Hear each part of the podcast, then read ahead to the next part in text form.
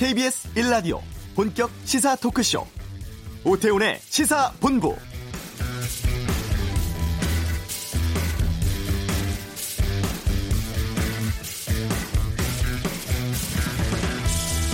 유엔 안보리 대북 제재 위원회가 올해 들어 처음으로 대북 지원 단체 4곳의 제재 면제를 승인했습니다.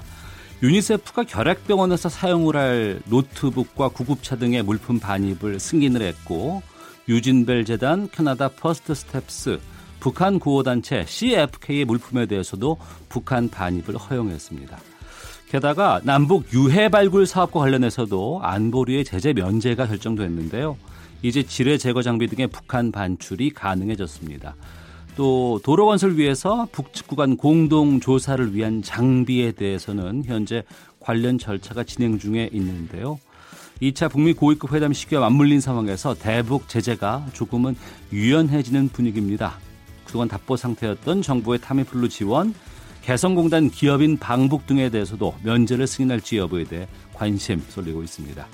오태훈의 시사본부 외교 전쟁에서 제2차 북미 정상회담의 진행 상황 또 잠시 멈춘 미국 셧다운 사태 등에 대해 짚어드리겠습니다. 대형 중고 서점의 등장으로 출판계가 위협받고 있다고 합니다. 잠시 후 이슈에 살펴보고 재벌가를 파헤치는 그 갑이 알고 싶다. 오너 부부가 함께 징역형 받은 삼양식품에 대해서 알아보겠습니다. KBS 라디오 오태훈의 시사본부 지금 시작합니다.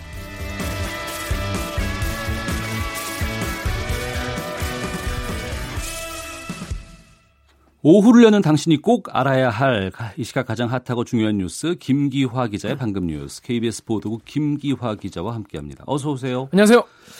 김기화 기자가 유튜브 통해서 제작 방송하던 댓글 읽어주는 기자가 KBS 일라디오의 정규 프로그램이 됐어요. 네, 그렇습니다. 언제부터 방송되죠? 예, 어, 이번 주 일요일 네. 밤 10시에 방송되는데요. 한 1시간 정도 나가는데 매주 이렇게 일요일 밤 10시에 일라디오에서 시청 어, 청취자 여러분 찾아뵐 것 같습니다. 고정인 거죠? 그렇게 됐네요. 어.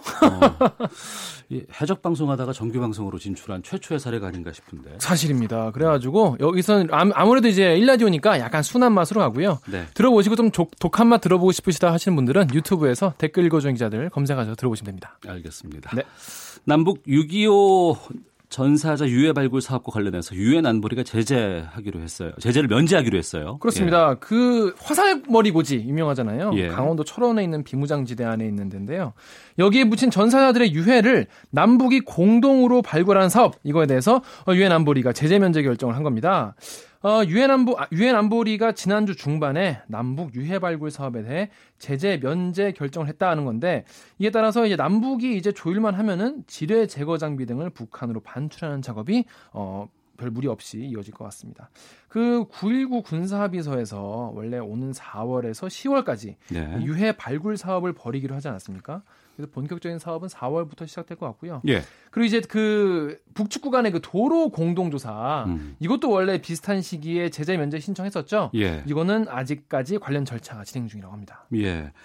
그 도로 철도 연결 사업도 이 부분이 있잖아요 지금 걸려 있는 게 그렇습니다 이게 좀 사실은 이게 더 약간 어면그 제재 당하기 좀 쉬운 건데요 이 지난 17일에 한미 워킹 그룹 회의에서 이 도로 공동조사 사업에 대해서도 이 제재 예외에 대한 어느 정도의 공감은 이루어졌는데 네. 그래도 아직까지 시간이 걸린다고 합니다. 음. 예, 정부는 이번 유해 발굴 제재 면제를 계기로 이 이산 가족 이 화상 상봉을 위한 장비 반출 이거 같은 경우에도 사실 뭐 인도적인 차원이기 때문에 네. 가능할 것 같은데 이거에 대해서도 이 제재 면제 절차의 속도와 붙기를 기대하고 있습니다. 알겠습니다.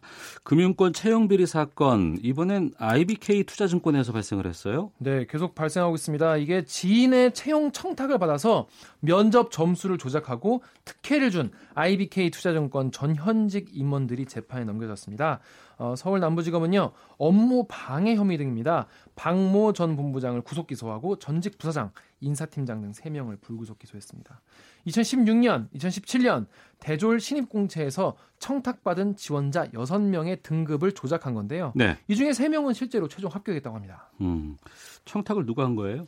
이 청탁은 주로 임직원의 논문 심사를 맡았던 대학 지도교수, 또 거래처 대표 이사들이 한 것으로 확인됐습니다. 그러니까 사, 실은 임직원 자신들의 이해관계와 연관돼 있는 사람들의 청탁을 들어준 거죠. 박 씨 등은 또이 남녀 성비를 또 인위적으로 조작을 해서요. 여성 지원자 20명의 면접 등급을 하향 조작한, 그러니까 깎은 혐의도 받고 있습니다. 영업직에는 역시 남성 직원이지 뭐 이런 생각으로 합격권에 있거나 동점인 여성 지원자의 면접 등급을 낮춰서 불합격시킨 겁니다. 때문에 최초에는 성비에 큰 차이가 없었다고 해요. 네. 그런데 최종 합격자 중에서 여성 비율은 2016년에는 15%, 2017년에는 11%에 불과했습니다. 그래서 검찰은 이에 따라서 남녀 고용 평등법 위반 혐의로 IBK 투자증권 법인도 어, 불구속 기소했습니다. 네. 이명박 정부 시절에 벌어졌던 민간인 사찰 사건과 관련해서 당시의 검찰 수사가 부실했다. 이런 조사 결과가 나왔어요. 그렇습니다. 어, 이명박 정부의 민간인 불법 사찰 관련해서 검찰 수사가 부실했고 오히려 사건을 축소하려 했다. 이런 조사 결과가 나온 겁니다. 네. 이게 이제 2008년에 민간인이었던 이 김종익 씨가 이명박 전 대통령을 비판하는 영상을 온라인에 올렸어요. 그랬더니 국무총리실 소속의 공직윤리지원관실이 김 씨를 불법 사찰하고 경찰에 수사하라고 압력을 가했습니다. 네. 당시에 검찰이 세 차례나 이 사건을 수사했는데 청와대 개입 여부를 확인하지 못했고 오히려 결정적인 증거를 은닉했다 이런 의혹을 받아왔지 않습니까? 네. 그 결정적인 증거가 불법 사찰 USB인가요? 예, 그때 이 USB 때문에 굉장히 시끄러웠던 기억이 나는데요. 과거 사위는 특히 2차 수사 때 불법 사찰 정황이 담긴 핵심 물증인 USB가 대검 중수부에 건네진 뒤에 실종됐다는 의혹에 대해서 추가 수사가 필요하다 이렇게 권고했습니다. 지난 2012년에 2차 수사팀이 김모 주무관실의 사무실에서 USB 8개를 압수했거든요. 그런데 과거서에 의에 따르면 USB를 당시 대검 중수부가 가져갔고 이 중에 7개가 지금도 소재 파악이 되지 않는다고 설명했습니다. 이에 대해서 대검, 당시 대검 중수부장 어, 최재경 당시 중수부장은 포렌식 팀이 절차에 따라서 USB를 가져왔을 뿐 이 과정에서 중수부는 개입하지 없었, 한 적 없었다라고 반박을 했습니다.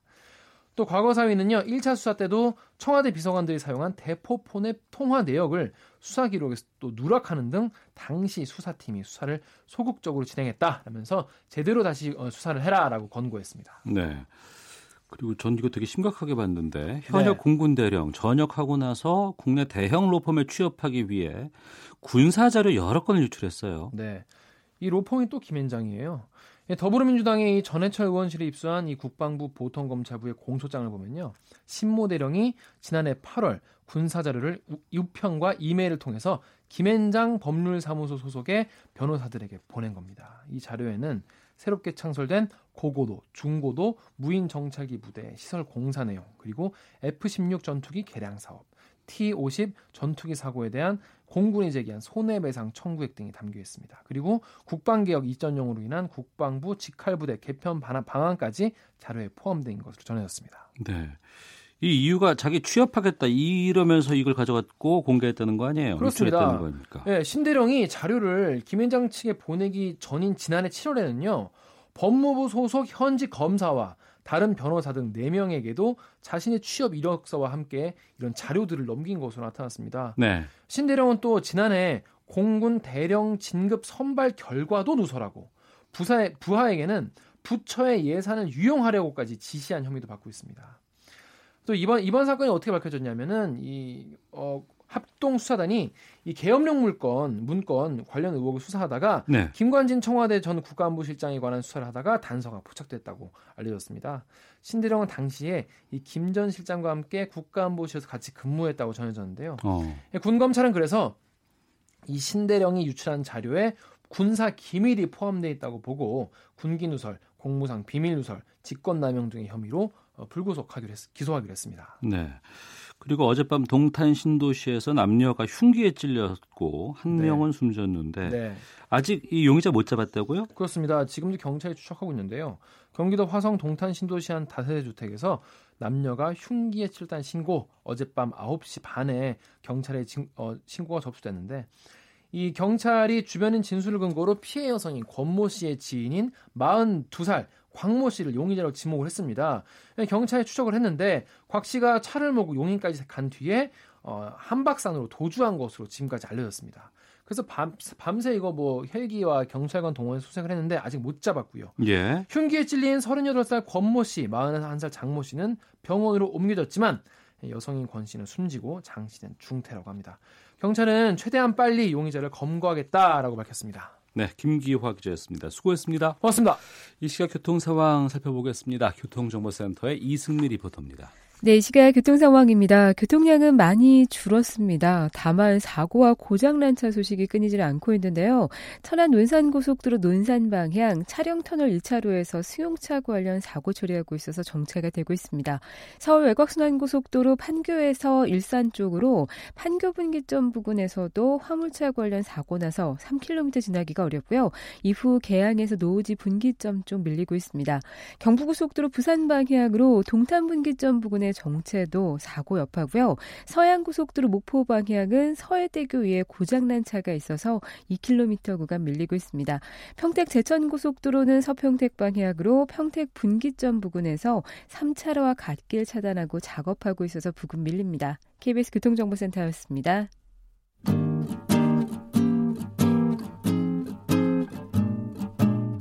KBS 1라디오 오태훈의 시사본부 여러분의 참여로 더욱 풍성해집니다. 방송에 참여하고 싶으신 분은 문자 9730번으로 의견 보내주세요. 애플리케이션 콩과 마이케이는 무료입니다. 많은 참여 부탁드려요. 기업형 중고 서점의 확장이 출판업계를 위협한다. 유통이 생산을 잡아먹는다. 새 책과 중고책의 경계가 사라진다. 아, 최근에 지금 불고 있는 대형 중고 서점에 대한 여러 가지 지적들 살펴보겠습니다. 어디까지가 사실인지 공생 방안이 있으면 어떻게 해야 될지 출판 평론가 장동석 씨와 함께 짚어보겠습니다. 어서 오세요. 안녕하세요. 예. 제가 중고등학교 때 중고책 서점은 참 많이 갔어요. 뭐 네. 교과서 사려고도 가고. 그렇죠. 뭐 그냥 싸게 좀 옛날 거. 음, 음, 음. 어. 근데 지금 말하는 건 그 당시에 그런 소규모가 아니고 기업형 중고 서점이라는 거죠. 그렇죠. 어. 저희 어렸을 땐 보통 헌책방 그렇죠. 헌책방이라고 이렇게 그랬죠. 불렀었죠. 예. 네, 중고 서점이란 말은 최근 몇 년 사이에 많이 쓰이는 말인데 네. 말씀하신 것처럼 기업형이에요. 그러니까 음. 우리가 잘 알고 있는 알라딘, 예스24 등 대형 온라인 서점들이 네. 각 지역 거점마다 낸 이른바 헌책방을 중고 서점 이렇게 얘기하는데요. 예. 알라딘이 2011년 서울 종로점을 시작으로 벌써 43곳 어. 문을 열었고요. 전국에 예스24가 2016년 어, 서울 강남점을 시작으로 지금 6곳 문을 연 상태예요. 예. 헌책방 요즘엔 뭐 사양 산업 같았고 그렇죠. 그리고 아무도 관심 갖지 않을 것 같고 그냥 과거의 추억으로만 남고 있는 걸로 알고 있는데 왜 음. 이렇게 기업형 서점들이 중고 책방을 내고 있는 겁니까? 일단 장사가 된다 판단을 한 거죠. 예. 그러니까 우리가 헌책방 하면 그냥 쾌쾌한 책 냄새 나는 그런 옛날 공간으로 생각했는데 이 기업형 헌책방은 카페 같은 분위기에 어. 거의 신간과 동일한 책들이 있기 때문에 예. 독자들이 조금이라도 책을 싸게 사고 싶은 마음에 예. 책을 싸게 사는 건 굉장히 좋은 일이죠. 음. 그러니까 이쪽으로 발길을 많이 하실 수밖에 없는 그런 구조가 만들어진 거죠. 네. 중고 책방이라고는 하지만 분위기도 좋고 네. 카페와도 같고 신간을 저렴하게 구입할 수 있다. 네. 최근에 책방들 문 닫는다 그래서 막 여러 사람들이 안 된다. 이건 지켜야 된다. 산업이다. 그렇죠. 문화로서 지켜야 된다라는 요구가 많은데 이렇게 중고책 활발되고 유통되는 게 좋은 것 같은데 이게 왜 문제가 되는 거예요? 어, 중고책이 자체적으로 활발하게 유통되는 건 바람직한 일이에요. 예. 그만큼 독자들이 좋은 책을 싸게 구입할 수 있는 기회가 넓어지기 때문인데요. 네. 그렇지만 이제 출판계에서 제기하고 있는 문제는 좀 다른 측면이 있습니다. 수익이 그러니까 전체 출판사 혹은 출판계, 출판 산업 더 크게는 서점과 독자를 포함한 독서 출판 생태계로 환원이 되어야 하는데 네. 이 기업형 중고 서점의 이익은 고스란히 그 특정 업체들의 몫이기 때문에 요걸 좀 개선하자라는 어. 지적이 계속 나오고 있는 거죠. 그러니까 책을 우리가 책 산업이라고 하면 작가가 있을 거고요. 그렇죠. 그리고 이제 그 출판사가 있을 거고, 예.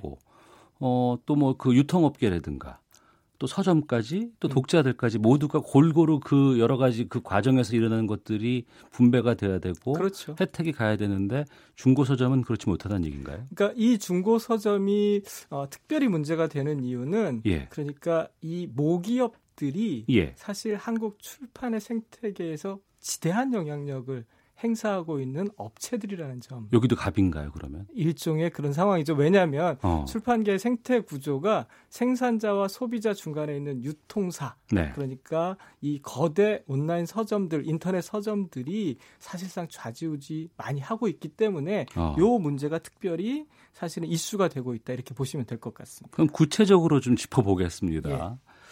앞서서 신간을 저렴하게 그곳에서 구입할 수 있다고 했잖아요. 예. 신간은 값, 이 값이 정해져 있는 거 아니겠어요? 도서정가제법에 의해서 예. 어, 10% 할인과 5% 적립만 가능하죠. 예. 그런데 이 책들은 예. 이 중고 서점에 있는 책들은 출간된 지 현행법상으로는 그러니까 현행법이 아니라 협약에 의해서 네. 6개월 내에 있는 책들은 다룰 수가 없게 되어 있어요. 예. 그러니까 6개월이 지난 책들은 이곳에 가시면 거의 신관과 동일한 그러니까 거의 새 책을 음. 이곳에서 사서 보실 수 있으니까 네. 독자들께서 많이 찾고 있는 그런 상황이 된, 된 거죠.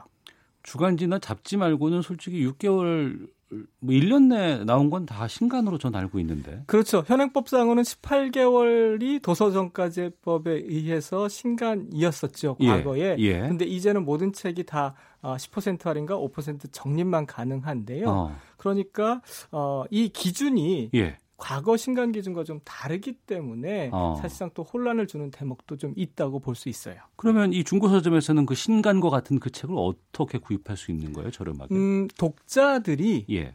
어, 신간을 구매해서 읽어 보시고 예. 곧바로 이 중고 서점의 판매가 가능해요. 어. 온라인을 통해서도 판매가 가능하고 다시 예, 예. 되파는 거죠. 예. 어, 그리고 오프라인 매장에 가셔도 어. 동일한 가격으로 온라인과 동일한 가격으로 매입을 해주기 때문에 네. 언제든지 책을 읽고 사서 음. 이곳에 되파실 수 있다.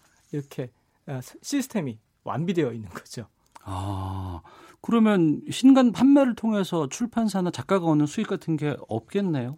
신간이 판매가 되면 이제 작가는 예. 국내에서는 대개 10%의 인세를 예. 받고 있고 또 유통 과정 속에서 제작비나 직접 제작비나 이런 것들이 빠져나가면 어. 출판사도 대략 한 10% 정도 책 정가의 수익을 얻는다고 지금 보고 있어요. 예. 그런데 이것이 이제 중고 서점으로 가게 되면 어. 사실은 뭐 이 중고 서점에 판매되는 것이 다시 여기서 음. 판매되는 걸 또 다시 10% 10% 저자와 출판사에 돌려내라 이렇게 얘기할 수는 없는 거예요. 그렇죠. 예, 예 세상 예, 어디서도 새 제품 이후에는 중고 음. 거래가 음. 활발하게 이루어지기 있기 때문에 네. 하지만 제가 잠깐 앞서 말씀드린 것처럼 언급한 것처럼 사실상 그 출판과 독자, 서점을 아우르는 이 출판 생태계에 어떤 방식으로든 좋은 이득이 있어야 하는데 음. 그것이 없기 때문에 사실상 출판사, 출판 산업계가 문제를 제기하고 있다는 거죠.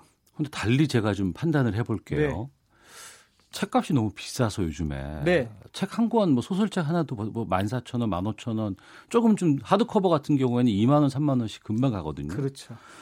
근데 이게 이렇기 때문에라도 제가 보고 나서라도 그걸 다시 뭐 좀 이렇게 중고 서점에다가 팔게 되면은 그나마 좀 정보나 책 내용은 제가 알고 있지만 그렇죠. 그런 어떤 필요 악적인 어떤 그런 그 이득 아니면은 자구책이라고 봐도 되지 않을까요? 충분히 일리가 있는 지적이에요. 예. 책값이 높다라는 지적은 계속 있어 왔어요. 예. 그러니까 도서정가세에서 또 10% 할인할 수 있으니까 이것 역시 여전히 거품 요인 아니냐. 예. 이렇게 독자들 여러 음. 곳에서 문제 제기를 하고 있거든요. 음.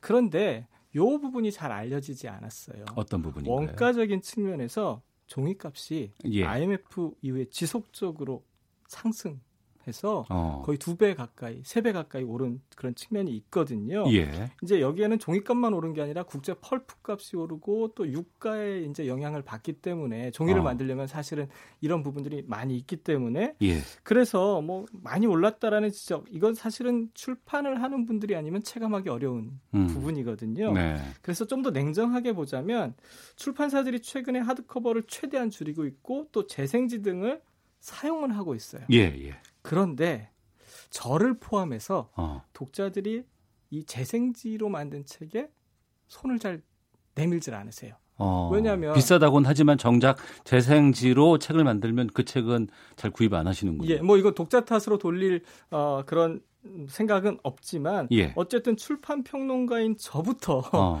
재생지로 만들어진 책 하면 약간 어. 꺼리게 되는 그런 부분들이 분명히 있기 때문에 출판사들이 좋은 종이, 좋은 네. 재질 이걸 추구하면서 원가를 음. 맞추다 보니까 책값이 조금 상승한 측면은 분명히 있다고 봐야겠죠. 네.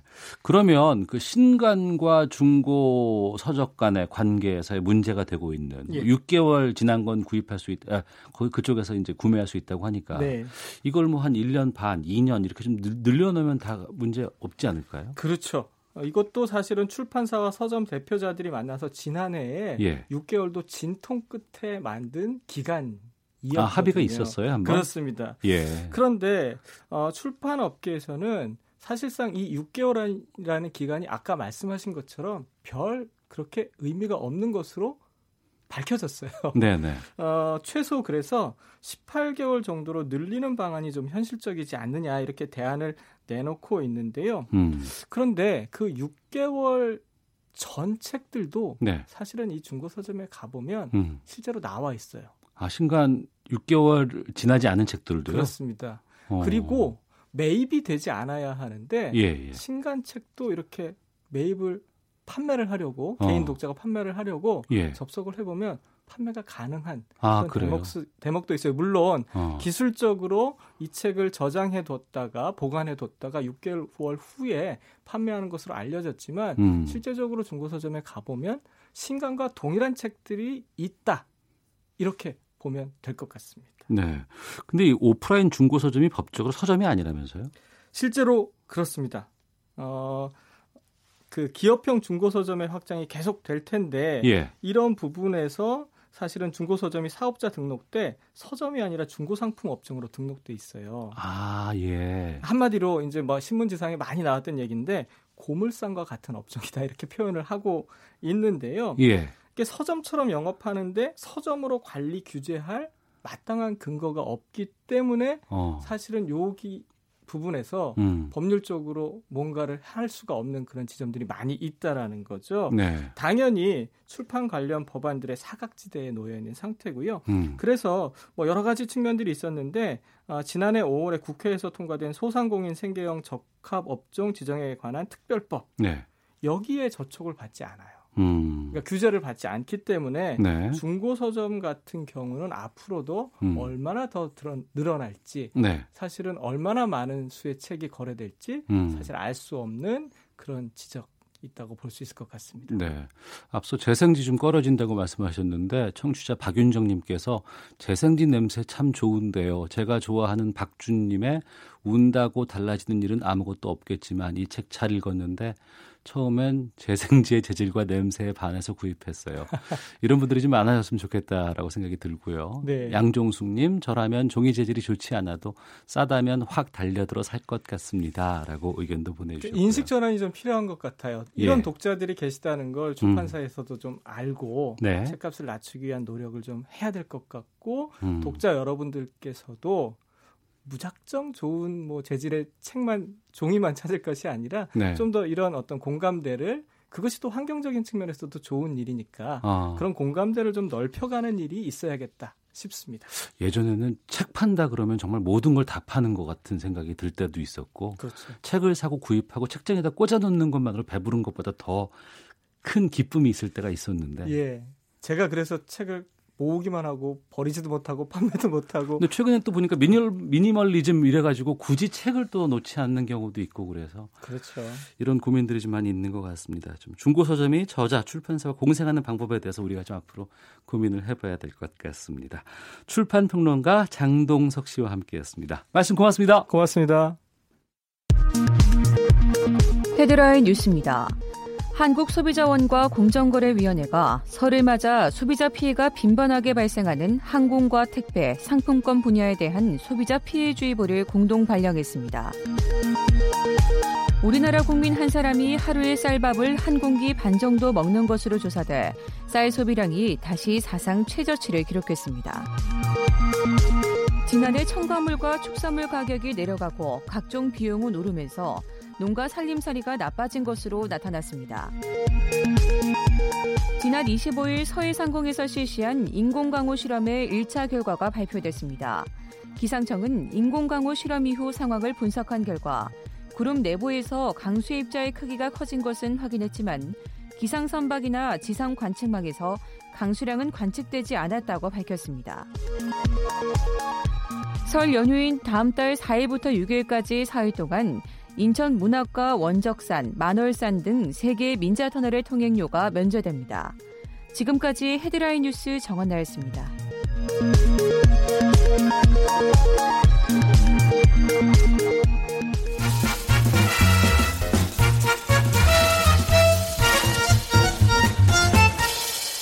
오태훈의 시사 본부. 재벌들의 심리를 파헤쳐보는 시간 그 갑이 알고 싶다 입니다. 대표적인 라면 제조 회사죠. 삼양식품의 회장이 회사 돈 50억 원을 횡령한 혐의로 법정 구속됐습니다. 그의 아내인 사장은 집행유예를 선고받았는데 여기에 대해서 좀 말씀 나눠보겠습니다. 재벌닷컴의 정선섭 대표를 연결합니다. 나와 계시죠? 예, 안녕하세요. 예. 전인장 회장이 어, 법정 구속됐고 네 아내인 김정수 사장은 집행유예 선고받았는데 네네. 회사 돈 빼돌려서 인테리어하고 차도 사고 사적인 용도로 썼다고 하는데 이게 어떻게 가능합니까? 어 이게 이제 대부분의 그 어, 대기업들 예. 또는 뭐 중소기업들 이런 그 어느 일가에서 행해지고 있는 어 이른바 횡령 배임 이런 것 과 좀 유사한 지금까지 어. 드러난 어떤 뭐 재판에 왔다든가 뭐 했던 것들 예. 이런 사례와 좀 유사한데 에, 내용을 보면은 2008년부터 어 자, 작년 9월까지죠. 이 삼양식품의 삼양식품이라는 것은 그 라면을 제조하는 회사잖아요. 예. 그러니까 각 그 뭐 스프 원료라든가 어, 봉지라든가 이런 것들을 다 이제 그 해서 최종 완성을 하는데 요 중간에 에, 비글스라는 그 페이퍼 컴퍼니를 하나 만듭니다. 어. 그래서 이 회사가 어, 농수산물이라든가 이런 것들을 구매를 하고 예. 우리가 그 몇 년 전에 파문이 있었던 MRO라는 게 있어요. MRO 파문이라는 게 있는데 이게 뭔가 하면은 어 대기업이 필요한 물품들을 어 시장에서 구입해 가지고 납품하면서 중간에서 통 통행세를 받는 예. 요런 구조예요. 음. 어 요 비글스라는 페이퍼 컴퍼니인데 요 회사는 전인장 회장의 아들인 전병우 씨가 100%를 갖고 있는 네. 어 그 회사를 설립해 놓고 요 회사에서 납품을 받아서 이제 중간에서 다시 삼양식품에 넘기면서 이제 막대한 이익을 챙겼는데 어. 요 회사에 에 그러니까 전장 회장하고 그 부인이 예. 이그 직원으로 등록해 놓고 음. 월급을 4천만 원씩 받아갔다 그래요. 그래서 네. 얼마나 이 회사가 이익을 많이 어, 챙겼는지 중간에서 음. 그걸 우리가 알 수 있죠. 그게 이제 누적된 것이 한 50억 원 정도 되는데 네. 이 돈을 또 어디다 썼나를 알아보니까 뭐 개인 주택 수리비를 썼다든가 음. 신용카드 대금으로 했다든가 이렇게 해서 이제 횡령 배임이 이제 적용이 된 거죠. 네. 지난해 3월에 이 사양식품이 주주총회 통해서 회사 대표 이사를 네네. 어, 전인장 회장에서 지금 그 김정수 사장 그 부인으로 네. 이제 변경을 했다면서요? 네네네. 그게 이제 그 작년에 공정거래위원회에서 어 아까 말씀드린 그 구조가 불공정 거래 행위다. 예. 그래서 이제 조사를 들어가니까 아마 야 이거 큰일 났다 싶었던 모양이에요. 어, 어 그러니까 전인장 회장 대신에 네. 예, 부인을 이제 대표이사로 만들고 음. 물론 부인도 그 전에 이제 에 그 어, 회사 경영에 참여를 해서 나가사키 짬뽕이라던가 뭐 불닭볶음면 이런 그 신상품을 개발해 가지고 회사에 큰 기여를 했어요. 예. 어, 그래서 이 분이 이제 남편을 대신해서 어, 사장 역할을 했죠. 음. 근데 과거 뭐 이렇게 보고 있으면은요. 회장들 뭐 사장 뭐 이렇게 뭐 실형 받아도 회사 다 운영하고 뭐 다뭐 이사로 재직되고 뭐 이런 거 네네. 많이 있던데 이 경우도 그런 겁니까 지금? 예, 특경법, 우리 특정 경제 가중 처벌법이라는 게 있잖아요. 예. 어 여기 보면은 이제 횡령 배임이 된 경우에는 등기임원이 될 수가 없어요. 최종 선고가 나면. 네. 그런데 거기에 이제 조항이 미묘한 게 하나 있어요. 그게 뭔가 하면은 어 이런 그그 불공정 거래 행위를 통해서 이득을 취했을 때 손실을 본 회사가 있고 이득을 본 회사가 있을 것 아닙니까? 네. 근데 횡령 배임 의 당사자는 이득을 본 회사에는 임원이 될 수가 없어요. 음. 근데 손실을 본 회사에는 어 임원이 되지 말아야 된다는 그런 제한 규정이 없단 말이에요. 예. 그러다 보니까 이번에도 보면은 비글스라는 회사는 큰 이익을 봤죠. 어. 어 그런데 삼양식품은 손실을 본 거 아닙니까? 예. 손해를 끼쳤는데 그러면 삼양식품이 모기업이고 어, 주력 회사인데 어. 그 회사에는 취업을 할 수 있어요. 예. 그런데 비글스에는 안 되겠죠. 예. 그러다 보니까 이제 에, 삼양식품의 등기 임원 자리는 그대로 유지하게 되는 이런 좀, 참 웃기는 일이 벌어진 거죠 이게. 어. 제가 이 뉴스를 접했을 때 삼양식품 하니까 생각나는 게 과거에 삼양식품에 대한 미담이라든가 이런 것들이 참 많이 회자되고 돌아다니기도 네, 했었거든요. 네, 우리나라의 라면이라는 그 식품을 처음으로 예. 어, 말하자면은 시장에 내놓은 것이 삼양식품이잖아요. 예. 벌써 지금 한 어, 60년 가까이 됐는데 예. 에, 이 회사를 설립하고 라면이 나오기까지의 어떤 과정을 보면 재밌어요. 어. 1959년도에 에, 그 전윤중 회장 그러니까 삼양식품의 창업주죠. 네. 이분이 그때 당시에 뭐였냐면 지금 삼성생명의 전신인 제일생명이라는 곳이 있는데 예. 여기에 사장이었어요. 예. 그러다가 우연히 뭐 남대문 시장에 놀러 갔었는데 음. 거기 막 그 요즘 알려진 거는 이제 부대찌개입니다만은 그때 당시엔 꿀꿀이죽이라 그랬어요. 예. 뭐 상인들이 그런 걸 먹으면서 사는 걸 보, 보면서 음. 어, 매우 가슴이 아파서 야 이거 어떻게 하면은 이 예, 어, 이 먹거리를 해소할까 네. 해서 어, 자신이 이제 일본에 갔을 때에 먹었던 라면. 음. 그러니까 라면이라는 것이 국수를 뭐 기름에 튀긴 거잖아요. 네. 그걸 보고서 아 그걸 한번 가져와 보자. 어. 이런 그 어, 어떤 그 생각이 들어서 네. 어, 1961년도에 회사를 그만둔 예. 그 1961년도에 삼양식품을 설립을 해가지고 음. 일본의 기업하고 네. 어, 이제 합작을 해서 라면을 처음 이제 내놓았다 그래요. 어. 당시 라면 가격이 10원이었다고 하는데 네네. 이 금액은 비싼 금액이었습니까? 당시로 보면? 음, 한번 우리가 그 비교를 해보면 당시에 짜장면이 예. 뭐 제가 발음이 정확한지 모르겠으면 짜장면이 예. 이 20원이었고 짜장면 하시면 돼요, 괜찮습니다. 예, 예, 예. 김치찌개가 30원이었고. 어. 그럼 지금 가격으로 환산을 해보면 네. 글쎄요, 먹거리로서 그렇게 비싸다고 해야 될지 음. 싸다고 해야 될지. 네. 그러나 당시에 10원은 어, 돈가치가 그렇게 에, 낮은 편은 아니었죠. 어. 자, 그렇게 라면을 우리나라에 들여온 삼양 식품이 한때는 뭐 우지 파동 때문에 많이 고초도 있었고. 네네. 또 그 이후에 지금 농심 오뚜기에 밀려서 상당히 좀 고전을 면치 못하고 있는 상황 아니겠습니까?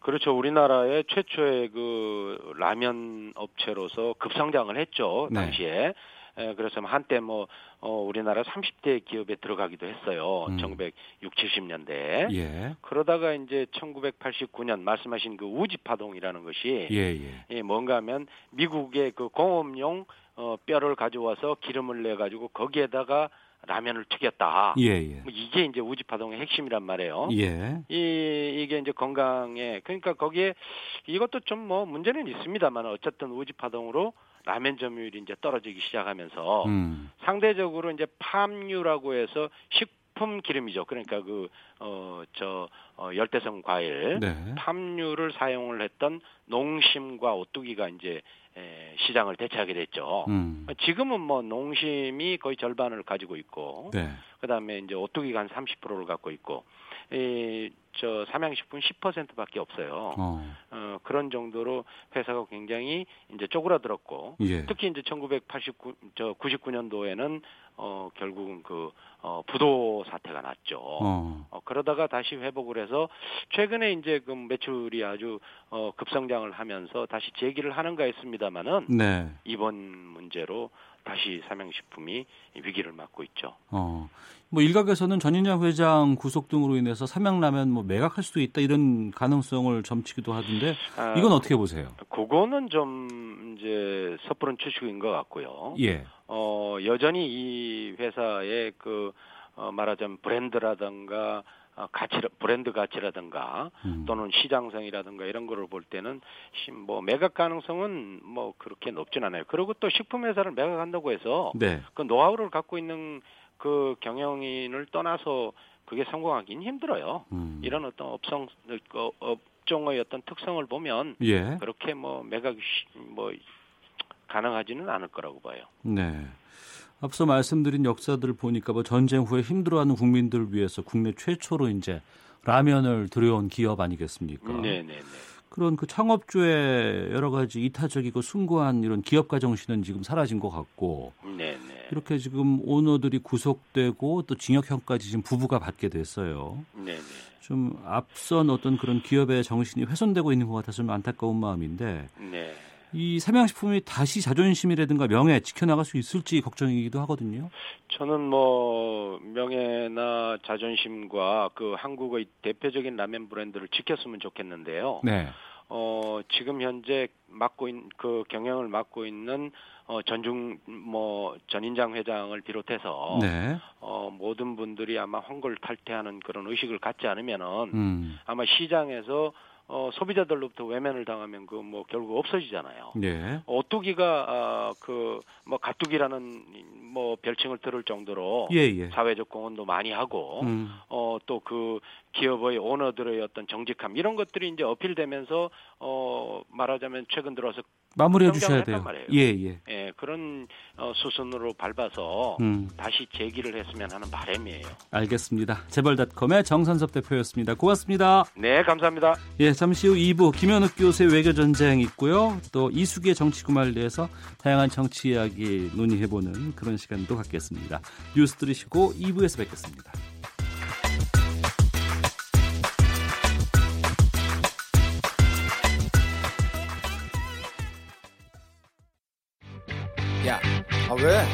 점심시간에 뭐하냐? 자야지. 야, 그러지 말고 이거 한번 들어봐. 아 뭔데? 지금 당장 라디오를 켜봐 나른한 오후 깨울 시사 토크쇼 모두가 즐길 수 있고 함께하는 시간 유쾌하고도 신나는 시사 토크쇼 오태훈의 시사본부 네, 시사본부 월요일 2부 시작하겠습니다. 미국의 연방정부 예산 중단 사태죠. 셧다운 사태가 연일 언론들의 주목을 받고 있습니다. 강대 강으로 대치를 하던 백악관과 미국 의회가 3주간의 휴전 들어갔다고 하는데 이 내용에 대해서 좀 말씀 나눠보겠습니다. 외교전쟁 국립외교원 김현욱 교수 나오셨습니다. 어서 오세요. 네, 안녕하세요. 예. 정말 트럼프 대통령과 페로시 하원 의장 정말 사이 안 좋고 인상 많이 쓰고 서로 싸우던 이 둘이 우선은 지금 휴전하기로 돼 있다고 하는데 지금까지 상황을 좀 정리해 주세요. 결국 뭐 트럼프 대통령이 국경에 장벽을 만들어야 된다. 네. 그리고 물론 이제 민주당이 거기에 반대를 했고요. 그래서 결국은 예산안 편성이 합의를 못 이루어서 12월 22일 날 작년에 셧다운 사태가 돌입을 했고요. 그래서 25일, 35일째 이제 어 일종의 임시로 이제 셧다운을 푸는 거죠. 네. 그래서 35일 가장 긴 셧다운이라는 기록을 만들은 거죠. 21일이 어. 아마 클린턴 정부 때 네. 가장 길었는데 결국은 뭐 기록 또 경신을 했고 그래서 지금 양측이 뭐 많은 협상을 계속 시도를 했어요. 네. 네, 결국 트럼프 대통령은 어샷그 장벽을 설치하기 위한 예산안 그 공화당이 만든 그 예산안 57억 불 에 대해서 뭐 첫 단계의 예산 집행을 약속을 해라. 네. 뭐 그러면은 셧다운을 풀겠다. 음. 근데 이제 근데 민주당은 제로 달러 예산안을 올렸어요. 네. 우리나라의 뭐 18원 같은 좀 느낌이 나기도 하는데 음. 그래서 뭐 당연히 그 양극단에 있는 예산안은 양쪽이 다 부결이 된 거죠. 네. 그것도 부결이 됐고 그래서 결국은 일종의 초기 단계 예산 집행하라는 트럼프의 안 그리고 이제 펠로시 의장 같은 경우는 어, 일단 셧다운을 풀고 얘기를 하자. 네. 그랬는데 결국은 셧다운을 풀게 된 거죠. 음. 그래서 어, 상당히 이제 펠로시의 주가가 올라가고 있는 그런 상황이다. 이렇게 말씀을 드릴 수 있겠어요. 네. 그러니까 이게 근본적인 문제 해결이 된 건 아니고 네. 우선 너무나 장기화되고 월급도 못 받고 일도 못 하고 있으니까 이 일은 하면서 우리가 풀어보자라고 해서 지금 휴전한 거 아니겠습니까? 그렇죠. 어. 지금 셧다운 때문에 미국 경제가 거의 마이너스 성장을 하고 있는 거거든요. 예, 예. 그때 보니까 뭐 일주일 하게 되면 0.1% GDP에 어. 0.1%가 줄어드는 효과다 그런 얘기가 있었기 때문에 그리고 뭐 여론 악화도 상당히 부담이었을 것이고 음. 또 최근에 어, 뮬러 특검이 계속해서 쪼이고 있는 그런 러시아 스캔들 관련된 문제들도 또 상당히 부담이었을 겁니다. 그래서 뭐 결국은 이제 트럼프 대통령 입장으로서는 임시적으로나마 이거를 풀어서 네. 좀 자기에게 계속 부정적으로 흘러가고 있는 여론에 대한 좀 제동을 걸 필요가 있지 않았을까. 그게 뭐 일시적인 이유가 아닐까 싶습니다. 셧다운 사태를 다루는 여론들을 보니까 언론들을 보니까 이 부분이 저는 두 개가 보이던데 하나는 앞서 말씀하셨던 장벽 예산 59억 달러를 이미 훌쩍 넘긴 예산이 사라졌다라는 측면이 하나 나오는 게 있고요. 예. 그리고 또 하나는 결국에는 이것 때문에 지금 이번에 양측 휴전으로 인해서 펠로시 하원 의장의 판정승이다. 네. 이렇게 얘기가 나오는 경우가 있는 것 같아요. 김현욱 교수께서는 어느 쪽으로 마음이 가세요? 뭐 그런 얘기들이 지금 나오고 있는데 어 어쨌든 간에 57억 불을 어 다 아, 만, 어, 일단 국경 장벽에 써야 된다는 공화당 예산안하고 민주당의 제로 달러 예산안이 부딪혔을 경우에 네. 결국은 양쪽이 다 무산됨으로써 초기 단계의 어떤 협상이 힘들어진 것이고 음. 어, 두 번째 협상안으로 들고 나왔던 것은 결국은 이제 낸소 펠, 낸시 펠로시 의장이 일단 셧다운 중단하고 얘기를 하자. 네. 협상을 하자. 근데 이제 거기에 대해서도 트럼프 대통령이 계속 고집을 피웠어요. 음. 그러니까 뭔가 예산을 조금이라도 얻어낸 다음에 셧다운을 풀어주겠다. 네. 근데 상식적으로 보면 이렇게 강대강으로 양측이 대치하고 있는 상황에서는 낸시 펠로시 의장이 내세운 협상안이 더 설득력 있고 현실적인 건 사실이거든요. 예. 그러니까 지금 많은 미국 언론들에서 나오는 것이 트럼프가 과연 협상의 규제가 맞느냐. 어. 지금 진행되는 걸 보면 예. 너무 자기의 아직과 고집에 매달리다 보니까 음. 결국은 협상에서 유리한 고지를 계속 잃게 되는 거예요. 네. 뭐 그리고 결과론적으로 나온 것도 결국은 여론에서 보는 것도 낸시 펠로시 하원 의장 지지율이 지금 39%. 어. 트럼프 대통령 한 34. 어. 그러니까는 결국 여론도 증명을 해주고 있는 거죠. 음. 아마 추후에 물론 뭐 3주 이후에 어떻게 될지 모르겠지만 이미 국정을 장악할 수 있는 주도권은 네. 민주당 민주당 쪽으로 기울었다 이렇게 보는 게 맞을 것 같아요. 아 그래요? 네네. 어. 그러면 해결 안 나고 3주가 지나 버렸어요. 네. 그럼 어떻게 될까요? 3주가 지나서 과연 트럼프 대통령이 아 다시 뭐 셧다운해 네. 아니면 뭐 얘기하는 것처럼 뭐 국가 비상사태를 선포를 한다. 음. 그러면 제가 보기엔 트럼프 대통령에 대한 부정적 여론이 더 악화가 될 거예요. 어. 그거를 아마 지금 상황에서는 이미 이미 주도권을 쥐었고 낸시 펠로시 하원 의장이. 네. 그리고 추후에 과연 트럼프 대통령이 그러한 아, 리스크를 안고 과연 셧다운을 다시 만들 수 있겠는가. 음. 최근에 보면은 그 측근들이 계속해서 이제 그 계속 재판을 받기 시작을 하고 있거든요. 예. 그런 부분들도 아마 계속 뭐 악재로 작용을 하지 않을까 싶습니다. 어. 뭐 민주당은 뭐 당연히 멕시코 장벽 예산에 대해서 결사 반대하는 입장일 것 같고요.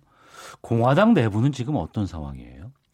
공화당 내부에도 좀 잡음들이 있죠. 예. 어, 얼마 전에 펜스 부통령하고 공화당 상원 의원들이 회동을 했다고 합니다. 네.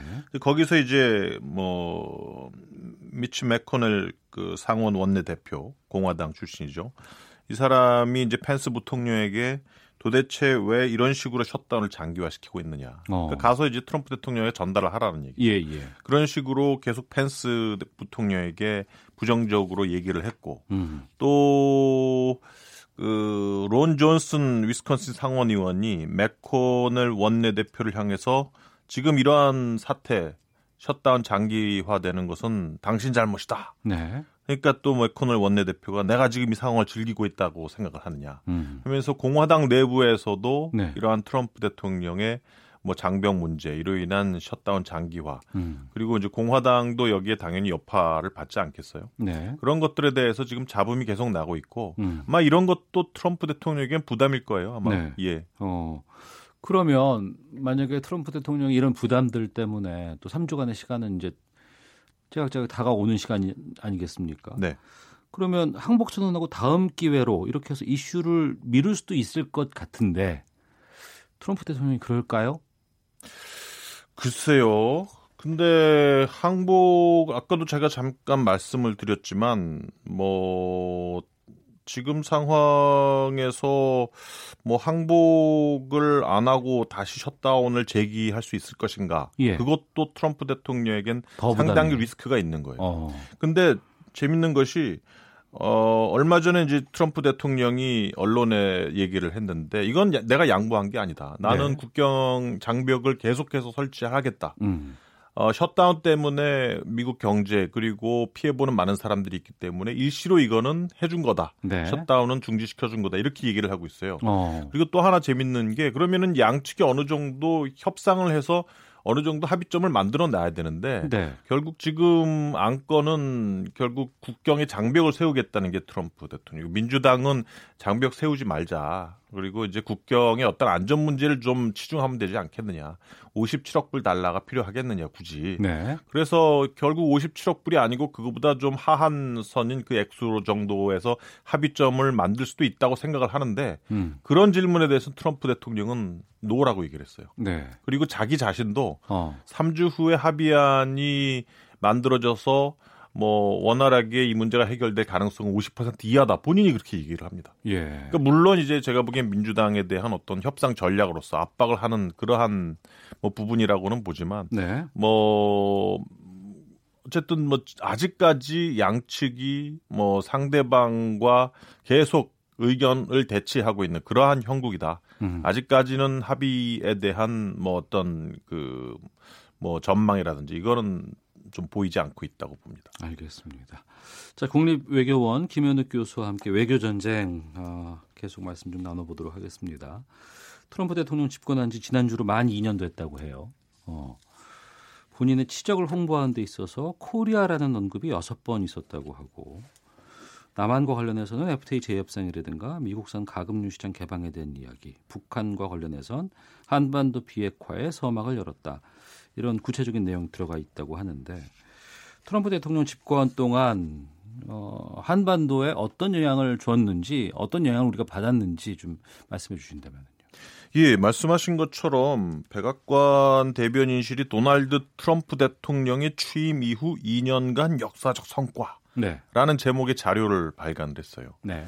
근데 여기 보면은 한국, 대한민국이라는 코리아라는 국가에 대한 언급이 6번이 나옵니다. 네. 어, 멕시코 4회, 일본, 러시아 3회, 중국, 영국 2회. 오. 가장 많이 나와, 나온 거죠, 한국이. 예, 예. 그래서 어쨌든 뭐 여러 가지 일이 있었어요. 그게 성과라고 볼 수는 없고 우리 입장에서는 뭐 그게 뭐 부정적인 측면도 상당히 많으니까. 음. 그래서 긍정적인 거는 결국 이제 북미 간의 정상회담이 6.12 정상회담이 있었다는 것이죠. 그래서 우리 정부가 원하는 남북한의 대탕트라든지 뭐 경제 협력, 어, 평화 협정, 평화 체제 구성 이런 것을 위해서 한 걸음 한 걸음 다가가고 있다는 것은 뭐 우리 정부가 상당히 반길 일입니다. 예. 트럼프 대통령한테 그 부분에 대해서 고마워해야 돼요. 네. 근데 이제 두 가지가 있는데 첫 번째는 한미 한미 FTA. 음. 한미 FTA 개정해서 결국 작년 말에 이제 국회 의회 국회를 통과를 했죠. 네. 근데 아직까지 이 무역 확장법 232조에 기반해서 어 미국은 지금 미국의 안보와 관련된 자동차 관세 25% 매길 것에 대해서 지금 준비를 하고 있거든요. 2월 중순에 보고서가 완료가 돼서 트럼프 대통령한테 보고가 된다 그래요. 음. 그래서 이제 이게 뭐 어느 특정한 국가를 지칭하는 것이 아니라 일반적으로 자동차 외국 자동차에 대한 25, 25% 관세를 매주, 매기겠다는 건데 예. 우리나라는 한국은 지금 뭐 한미 간에 한국의 자동차 미국 대미 수출이 미국의 어떤 국가 안보와 관련되지 않다 어. 이런 것을 계속 피력을 하고 로비를 하면서 이 부분에 대해서 우리 한국 자동차를 면제를 시켜줄 시키기를 계속 바라고는 있는데 네. 요게 아직까지는 또 문제로 남아 있는 거죠. 음. 한미 FTA를 개정을 하고 이미 통과가 의회 통과가 된 상황에서 다시 한국 자동차가 25% 관세를 물게 된다? 어. 이거는 상당히 좀 앞뒤가 안 맞는 말이죠. 그렇죠. 상당히 국내적으로도 파장이 클 겁니다. 예. 또 하나는 지금 계속 협상이 되고 있는 방위비 분담금 문제. 그러니까요. 지금 얼마나 올릴지 모르겠어요. 만약 이게 5년 기간이 1년으로 줄고 매년 7%씩 올린다 그러면 예. 이거는 한미 동맹이 거의 엄청나게 흔들릴 수 있는. 어. 그래서 어, 제 생각은 5년은 관 5년은 굳건하게 우리가 유지를 하고 그 네. 그 대신에 뭐 기존에 우리가 마지노선으로 잡았던 그 액수보다는 좀 더 올려줄 그러한 어, 여지를 가지고 협상을 해야 된다고 보는데 어떻게 음. 협상 결과가 나올지는 좀 지켜봐야 되겠죠. 네. 북한과 관련해서 외에는 별로 그 도움되는 게 없는 것 같아서 어느 쪽에다가 힘을 실어줘야 될지 좀 저희들도 좀 혼란스러운 상황인 것 같긴 합니다. 그 지난주 초 스웨덴에서 있었던 남북미 3자 회담 어떻게 보셨는지 궁금하기도 하고요. 회담 결과라든가 현재 분위기는 어때요? 분위기는 뭐 다 좋은 것 같아요. 네. 이돈 그 대표 께서도 상당히 분위기가 좋았다고 얘기를 이도훈 했고. 대표가 그 스웨덴 직접 가서 같이 네. 회담에 참석을 본부장. 했잖아요. 예, 예. 예. 그리고 지금 뭐 나오는 얘기들을 종합을 해 보면 어, 결국 미국 입장에서는 계속 신고, 검증, 이런 것, 즉, 비핵화에 뭔가 실질적인 진전이 있다고 생각되는 것을 북한이 내주기 전에는 제재 해제 없다는 입장이었거든요. 네. 어, 근데 그래서 이제 나왔던 얘기들이 결국은 뭐 핵 물질과 핵탄두 동결 정도 북한이 할 거다. 음. 근데 그 정도 가지고는 결국 미국은 제재 해제를 못 해줍니다. 네. 아, 결국 근데 북한은 이번 북미 정상회담에서 제재 해제를 꼭 받아야 되는 거거든요. 그게 네. 하나의 큰 목적이고 음. 그렇다고 한다면 신고나 검증 부분에 있어서 북한이 뭔가 양보를 했다는 얘기가 네. 있어야 되는 거예요. 어. 그렇지 않으면 북미 간에 원하는 협상이 이루어지지가 않는다는 거죠. 예. 그래서 나오는 얘기들이 뭐 핵 동결 그리고 ICBM 동결 그리고 영변 어, 핵시설 폐쇄 예. 이런 것에 사찰단이 들어가서 검증을 할 수 있게 해주느냐. 어. 결국 검증 문제가 키가 되는 것으로 보이고 예. 어, 그것을 북한이 수용을 하고 그 대신에 미국이 거기에 대한 대가로 어느 정도의 제재 완화를 해주는 음. 그 정도가 아마 지금 거의 합의가 될 듯한 그러한 분위기지 않을까 네. 이렇게 봅니다. 아, 그렇다면 최고 정상이 모여서 사인하는 내용에 일정 정도의 성과가 담기는 지금 협상들이 마무리 단계에 있다. 이렇게 예상을 해도 될까요? 어, 근데 제가 보기에는 뭐 북한이 미국이 원하는 뭐 신고 및 사찰, 뭐 네. 뭐 신고는 제가 보기엔 힘들 거고 사찰 정도, 사찰단 받아서 검증을 허용을 하는 정도. 예를 들어서 뭐 풍계리 이미 부서진 풍계리 핵시설장에 대한 사찰, 음. 그리고 동창리 미사일 기지 폐쇄할 때 또 사찰단 들어가서 어, 사찰하는 거, 검증하는 거, 그리고 영변 핵시설장에 대한 어, 사찰 검증, 그리고 핵시설 ICBM 핵 생산과 ICBM 생산을 중단을 한다는 거 아니겠습니까? 네. 중단을 한다는 거는 생산 시설을 폐쇄를 한다는 거예요. 어. 그럼 거기에도 사찰단이 들어가야 되겠죠. 예. 그러니까 그런 것을 북한이 받아야 일단 딜이 되는 것이고 음. 그러면 아마 거기에 대해서 미국은 뭐 개성공단이나 금강산 관광 정상화 해주겠다 이렇게 얘기를 할 테고 예. 북한은 그 정도로는 만족 못한다. 어. 유엔 어. 안보리 제재 결의안에 제재를 조금씩 풀어다오. 예를 들어서 뭐 석유라든지 뭐 금융이라든지 이러한 그 대북한 아, 지원 문제에 대해서 유엔 안보리 제재 결의안을 역순으로 뭐 첫 단계부터 풀어라. 아마 이러한 요구가 있지 않았겠습니까? 네. 그래서 제가 보기에는 결국 어 계속 그 요새 북한에서 나오는 것도 뭐 언론 매체에서 나오는 것도 어 미국이 제재 풀어라 이런 얘기를 아직까지 하고 있단 말이에요. 예. 그러면 어, 결국은 어느 정도 북미 간의 비핵화와 제재 완화에 대해서 어, 초기 단계의 딜은 대충 그 프레임이 마련이 됐는데 거기에 대해서 북한은 좀 더 많은 제재를 얻으려고 하고 있는 것이 아닌가 음. 이렇게 추측이 됩니다. 제재 해제를. 네네. 아, 알겠습니다. 이 질문 드리고 마무리해야 될 것 같은데 지금 그 북한과 미국의 곧 2차 실무 협상 가실 계획인데 네. 비건 특별대표의 상대자로 최선희 부상이 아닌 김혁철이라는 인물이 새롭게 등장을 한다고 해요. 스페인 네. 대사를 여기만이 물러 나오는데 이 의도는 뭐라고 보세요? 어, 이제 북한이 사찰 문제에 어느 정도 수용을 했단 말이에요. 네. 제가 제가 보기에는 음. 뭐 그렇지 않으면 deal이 안 이루어지니까. 예. 어 그러면 북한은 이 사찰 문제 집중을 할 수밖에 없겠죠. 어 거기에 전문가다. 예 예. 군축 아. 전문가입니다. 예. 김혁철 대사가 어. 어. 사찰을 수용하기 위한 사찰의 정도나 범위에도 상당히 다양한 스펙트럼이 존재하거든요. 예. 뭐 솔직히 아시겠지만 그 영변 그 당, 언제죠? nuclear reactor 예 전에 육자 회담 때 파괴할 때도 가서 그냥 사람들이 쳐다보기만 했어요. 그랬죠. 예. 예. 영상으로 그냥 펑 네. 하고 막그 목재가 날아다니는 연기 나오는 이런 화면만 예. 있었죠. 예. 근데 실질적으로 사찰을 하려면 그 안에 들어가서 세체료도 채취를 해야 되고 시료도 예. 채취를 해야 되고 어, 다양한 방식의 그 사찰 방식이 있거든요. 음. 이번에 그 풍계리 핵시험장 갈 때도 그냥 기자들이 가서 그냥 참관만 했단 말이에요. 예. 그러니까 결국은 사찰을 어떤 범위와 어떤 정도로 할 것이냐도 제가 보기엔 계속해서 기싸움이 일어날 거예요. 어. 이게 정상회담 이전에는 뭐 그렇게 크게 안 하겠지만 예. 정상회담에서 일정 합의가 있은 다음에 북미 간에 아, 그러면 이제 IAEA 사찰단하고 음. 미국의 음. 전문가들이 북한에 들어가서 사찰하겠다, 검증하겠다 했을 네. 때 여기에 대해서 그러면 어떤 식으로 할 것이냐 또 아주 디테일 가지고 협상이 음. 이루어질 겁니다. 네. 이제 전문가를 내세워야 될 때가 온 거죠, 북한은.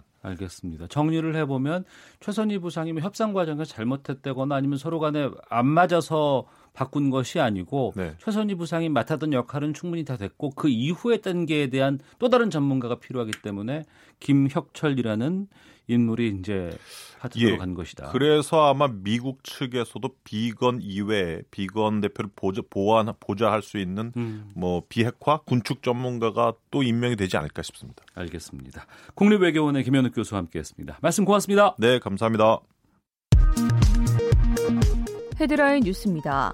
외국인 가사 도우미를 불법 고용한 혐의로 약식 기소된 조연아 전 대한항공 부사장이 정식 재판에 회부됐습니다. 지인들로부터 채용 청탁을 받고 면접 점수를 조작해 준 특혜를 준 IBK 투자증권의 전현직 임직원이 재판에 넘겨졌습니다. 오늘 오전 6시 30분쯤 경북 구미시 진평동의 한 원룸 주차장에 세워둔 차량 트렁크 안에서 20살 A씨가 숨진 채 발견됐습니다. 구속된 양승태 전 대법원장이 4일 만에 구치소에서 재소환돼 검찰 조사를 받고 있습니다. 청소년들의 성인용 인터넷 게임 이용은 늘었지만 성인을 인증하는 나이 확인은 줄어든 것으로 조사됐습니다. 인천지방검찰청 여성아동 조사부는 성폭력 혐의로 기소된 프로야구 넥센 히어로즈 소속 박동원 선수와 조상우 선수에 대해 무혐의 처분했습니다. 지금까지 헤드라인 뉴스 정원나였습니다. 이어서 기상청의 윤지수 씨 연결합니다. 네, 미세먼지와 날씨 정보입니다. 지금 나쁨 단계를 보이는 곳이 주로 많습니다. 서쪽 지역이라고 할 수가 있는데요. 어제 내몽골 부근에서 황사가 약하게 발원을 했고 또 중국 쪽 미세먼지까지 함께 유입되면서 지금 일부 지역에서 미세먼지 농도가 다소 높게 나타나고 있습니다. 다행히 북서쪽 바람이 점차 불어오면서 중부 지방은 이른 오후까지, 남부 지방은 오후까지만 농도가 다소 높게 나타날 것으로 보이고요. 이후로는 차츰 미세먼지 농도 보통 수준을 회복할 것으로 예상이 됩니다. 참고로 지금 전라북도의 군산과 부안은 초미세먼지 주의보, 군산 지역은 미세먼지 주의보도 발효되고 있는 상황입니다. 오늘 전국적으로 맑은 날씨가 예상되는 가운데 지금 일부 지역은 먼지 안개가 나타나고 있는데요. 먼지 안개 영상도 시간이 지나면서 차츰 해소가 될 것으로 보이고요. 오늘 낮 최고 기온 서울 3도, 세종과 대전 6도, 강릉 7도, 광주 대구 9도, 부산 11도 예상되고 있습니다. 낮 최고 기온까지는 평년 기온을 크게 웃돌 것으로 보이지만 오후부터 북서쪽에 찬 공기가 유입되면서 오늘 밤 기온은 큰 폭으로 떨어지겠고 내일 아침 최저 기온 오늘보다 낮은 서울, 전주, 울산 영하 6도를 비롯 비롯해 전국은 영하 13도에서 영하 1도의 분포로 반짝 추위 예상되고 있습니다. 지금 서울 기온은 영상 3.5도, 습도는 20%입니다. 지금까지 미세먼지와 날씨 정보였습니다. 다음은 이 시각 교통 상황 알아보겠습니다. KBS 교통정보센터의 이승미 씨입니다. 네, 이 시각 교통 상황입니다. 울산 포항고속도로 포항 방향으로 범서 부근인데요. 1차로에 강목이 떨어져 있어서 처리 작업을 하고 있습니다.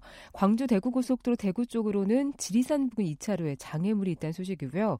중부고속도로 하남 방향으로는 곤지암을 지난 2차로에 낙하물이 있으니까 앞으로 잘 살피면서 안전운전 하셔야겠습니다. 평택 제천고속도로 서평택 방향으로는 작업 여파로 막힙니다. 평택 분기점 부근에서 3차로와 갓길 차단하고 하고 작업하고 있어서 정체가 되고요.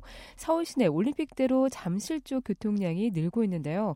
노량진 수산시장에서 반포대교 쪽으로 정체고요. 이 구간 지나는데 20분이 넘게 걸립니다. 강변북로 구리 쪽은 마포대교에서 동작대교까지 밀리고 있습니다. KBS 교통정보센터였습니다.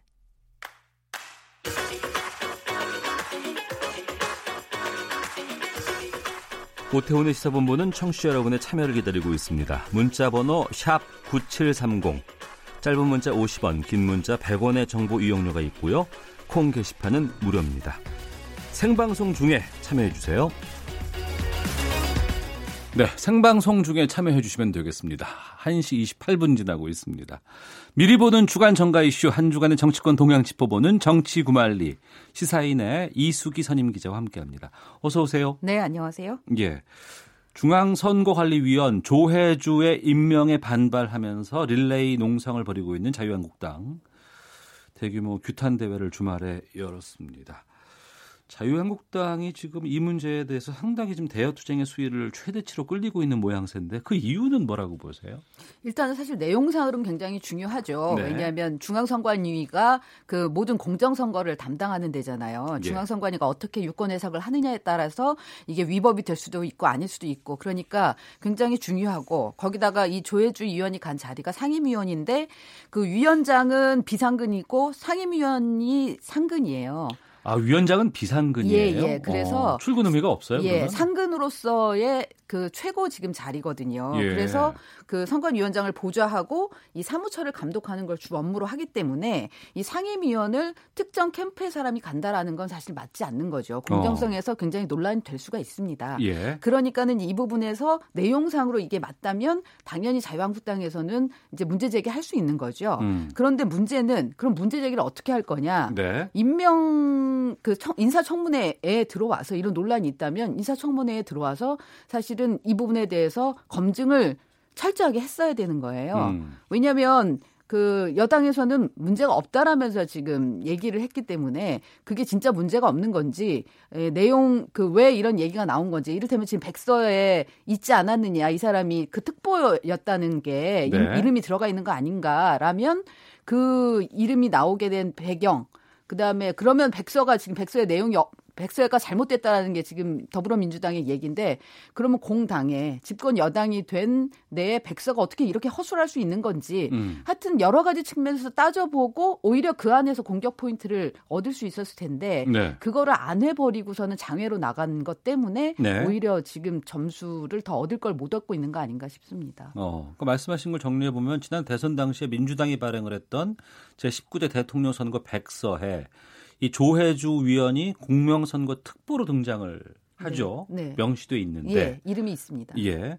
근데 민병도 당시 이제 캠프 총괄 특보단장을 맡았던 의원은 자기는 본 적이 없다. 공명선거 특별히 임명한 기억이 없다라고 이제 반박하고 있는 상황인데 이 부분에 대해서 자유한국당이 지금 문제를 삼고 있지만 총작 이미 임명은 됐고 네. 청문회도 열질 않았고 그러니까 지금 민병두 의원에 따르면, 그러니까 그 전에도 이제 민주당에서 공식적으로 계속해서 어, 이 양반 이름이 있지만 우리는 특보로 활동한 적이 없다, 이제 잘못됐었다 백서가 이렇게 얘기를 했는데 예. 이걸 담당했던 그 사람이 지금 나온 거죠 민병두 의원이 그러면서 당시에 26개 분야에 5,260명을 특별로 임명을 했는데 네. 그 중에 이제 이 조혜주 위원의 이름이 있긴 하다. 어. 하지만 그 특보를 임명할 때 보통 신청서를 본인이 내고 그다음에 주변에 누군가 추천을 하고 그러니까 당에서 공신력 있는 사람이 추천을 한다는 거죠. 예. 그다음에 그리고 난 다음에 되면 발령장 그러니까 임명장을 발령했는데 음. 내서 발령했는데 근데 그게 다 없다는 거예요, 세 가지가. 네. 어, 그래서 이거는 어 특법 어 백서를 만들 때 보통은 대선 캠프가 해단하고 어 한참 후에 만들기 때문에 네. 아마 실무자들이 좀 착오를 해서 보도 자료에 나왔던 거 그 전에 그러니까 이름이 거론되던 것들 이런 것을 취합하다 보니까 실수가 있었던 것 같다. 어. 어쨌든 활동한 적이 없다 이렇게 얘기를 하는 거예요. 예. 그러나 이제 또 일각에서는 이분이 어, 나 특보로 활동하고 있다라는 얘기도 좀 하고 다녔다. 아, 본인 스스로요? 예, 뭐 그런, 그런 언급을 했다라고 지금 자유한국당에서 얘기를 하고 있는데. 아, 그래서. 자유한국당 쪽에서? 예, 예. 근데, 그러니까 그런 부분들이 사실은 검증이 됐어야 되는 거죠. 청문회에서. 예. 근데 지금 이게 안 되고, 어, 장외로 나가 있, 있어서. 어. 어, 계속 공방만 되고 있는 상황. 네. 그러니까 그 부분이 오히려 좀 안타깝죠. 음, 이영 비읍 이영님께서도 그러게 왜 청문회 하지 않았나요?라고 얘기를 했는데 청문회를 하지 않은 부분은 민주당 쪽 책임입니까? 자유한국당 책임입니까? 이 기자님께서 보시기에는 지금 상황은 어쨌든 자유한국당이 처음에 청문회 하자고 했을 때 안 했고 예. 그다음에 지금 또 얘기하는 거는 그 이후에 청문회를 자유한국당이 처음에는 응하지 않았지만 나중에 하자고 했더니 그때는 또 민주당이 이미 지나갔기 때문에 안, 안 한다 이렇게 했다는 거거든요. 예. 뭐 어쨌든 요 부분에 있어서는 좀 논란이 있는 건데 저는 차후라도 네. 요 부분은 어, 상임위 차원에서도 할 수 있고 이미 음. 임명이 된 상황이면 상임위 차원에서 할 수 있고 어쨌든 공정성 앞으로 이 선관위의 모든 해석에 대해서 공정성 논란이 이를 수도 있는 사안이거든요. 예. 그렇기 때문에 이 부분은 어, 조혜주 위원을 불러서 어. 어, 상황에 대해서 한번 그러니까 명백하게 좀 짚고 넘어가는 그런 과정을 거칠 수 있지 않을까 싶습니다. 그 문제점이 있다고 되는 부분이 바로 이거 아니겠어요? 그러니까 이제 중앙 선거관리위원회 특보인 사람이 임명하면 그 안 된다는 거는 민주당도 그렇고 자유한국당도 그렇고 공이다 공통된 인식인 그렇죠. 거 아니에요? 중립성을 담보해야 되는 자리라는 데 대해서는 어. 공통된 인식이 있는 거죠. 예. 혹시라도 만약에 조혜주 위원이 활동한 것이 뭐 나중에 드러난다 그러면은 그, 그거라도 또 문제를 삼을 수밖에 없겠군요. 그렇죠. 알겠습니다. 헌데 이제 이것을 지금 주장하는 자유한국당의 이제 여러 가지 투쟁 방식에 대해서도 좀 논란이 일고 있습니다. 5시간 30분 동안 릴레이 단식을 하고 있는데 예, 지금도 이게 단식이 아니라 다이어트 아니겠느냐, 웰빙 단식 이런 조롱이 좀 이어지고 있고 여기에 대해서 나경원 원내대표가 유감을 표명하기도 했다고요. 어, 그래서 이제 단식 대신 농성이라는 표현을 쓰기 시작했거든요. 네. 오늘부터. 근데 어쨌든 본인들이 이걸 단식이라고 얘기를 했는데 애초에는 네, 네. 그래서 그래서 이제 5시간 30분 동안에 중간에 밥 안먹 그러니까 우리가 보통 한 끼니와 끼니 사이가 5시간 반이 넘는 경우가 많기 때문에 그렇죠. 예. 그래서 그 부분에 대해서 이게 무슨 단식이냐? 새끼 먹으면서 단식한다는 얘기냐? 음. 이게 릴레이 단식이 아니라 릴레이 어, 아, delay 단식이다. 어, 이런 아. 얘기도 하고 하여튼 온갖 조어가 나올 정도로 이게 네. 조롱의 대상이 돼버렸고요. 그래서 음. 동력이 지금 떨어진 상황인 거죠. 예. 근데 이 부분은 사실 자유한국당에서 이 단식, 야당이 하는 단식에 대한 절박감에 대해서 음. 너무 소홀하게 생각하지 않았나라는 예. 그런 생각이 좀 있습니다. 이 예전에 김영삼, 어, 김대중 전 총재들이 이 단식을 할 때는 어, 그야말로 독재 정권에 대한 한거나 어, 아니면 지방자치제를 관철시키기 위해서 그러니까 우리나라의 각종 제도나 어, 민주주의의 발전을 위해서 어, 마지막 순간에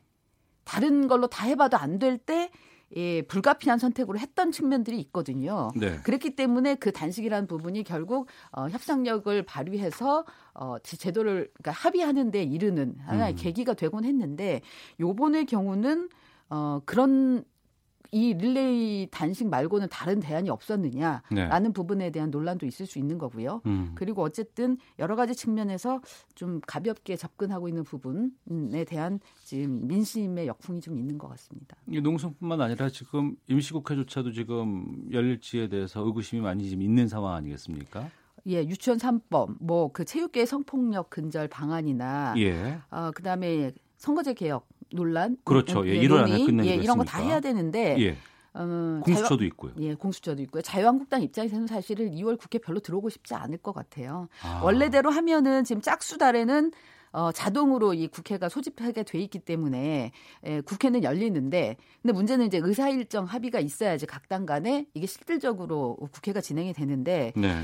자유한국당 입장에서는 급할 게 없죠. 음. 어, 이국이 그 법안들이 본인들한테 꽉꼭 필요한 법안이라는 게 별로 지금 눈에 안 보이는 거고 네. 어, 선거제 개혁은 뭐 안 하고 싶을 거고요. 음. 그 그다음에 어쨌든 새 원내대표 체제가 들어오고 나서 전반적으로 좀 선명성 경쟁을 하려고 하는 그런 측면들이 좀 보이고요. 그래서 네. 일각에서는 뭐 야 이건 닭공 아니냐, 닥치고 공격 음. 이런 이런 거 아니냐라는 얘기들도 좀 나올 정도로 그런 부분들이 있어서 계기다가 이제 대표 경 대표 선거가 있지 않습니까? 네. 6월 27일에 그럼 후보들도 역시나 선명성 경쟁을 할 수밖에 없거든요. 그런 각종 요소 변수들이 다 이렇게 맞아 떨어지는 상황으로 보면 어, 별로 임시국회 안 들어오고 싶은 그런 생각들이 있지 않나 싶습니다. 네. 그런 마장의 지지, 지지 율은 또 올라가고 있잖아요. 어, 하고 싶지 않을 때 안 할 수 있다는 건 참 대단한 권력이 아닌가 싶기도 한데요.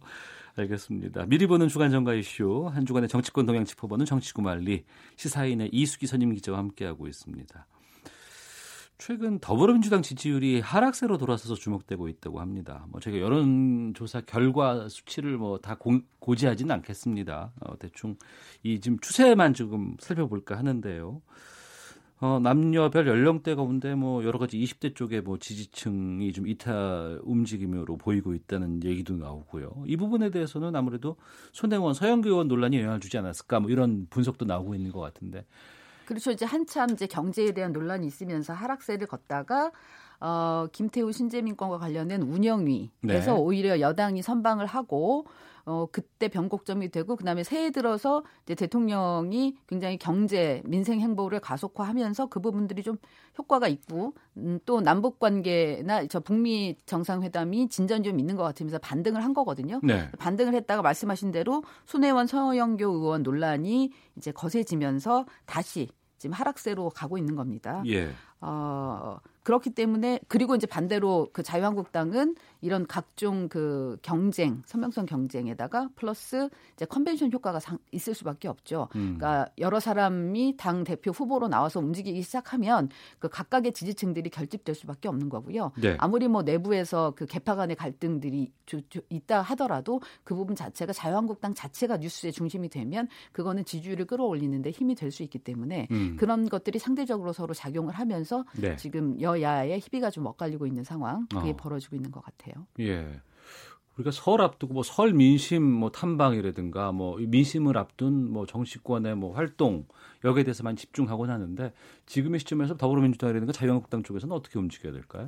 어차피 지금 자유한국당도 이번 단식 건 때문에 역풍이 좀 불고 있긴 하지만 예. 조만간에 뭐 설 연휴 들어가면서부터는 풀지 않을까 싶어요. 그 설 연휴 어쨌든 민생 행보를 해야 되는 측면들이 있기 때문에 예. 예 그래서 자유한국당도 그렇게 갈 것 같고요. 일단 여당에서는 어 공식적으로 이 낮 하락세로 가고 있는 지지율을 올리기 위해서 다시 음, 설을 기해서 민생 행보를 가속화하겠다라고 얘기를 하고 있습니다. 네. 그래서 어, 오늘은 을지로위원회라고 왜 그 갑을 해서 을을 위한 그런 위원회의 현황판을 다시 만드는 현판식을 한다는 거고요. 음. 또 31일은 논산 신병훈련소도 가고 대표가 이해찬 대표가 2월 1일은 용산역에서 현장 최고위도 하고 어, 이런 식으로 하면서 설 민심을 관리하겠다라는 거고요. 예. 저는 오늘 청와대 뉴스 보면서 어, 청와대에서 공직기강 비서실에서 낮술 금지령 그다음에 어 혹시 고액 선물을 설을 어. 기화로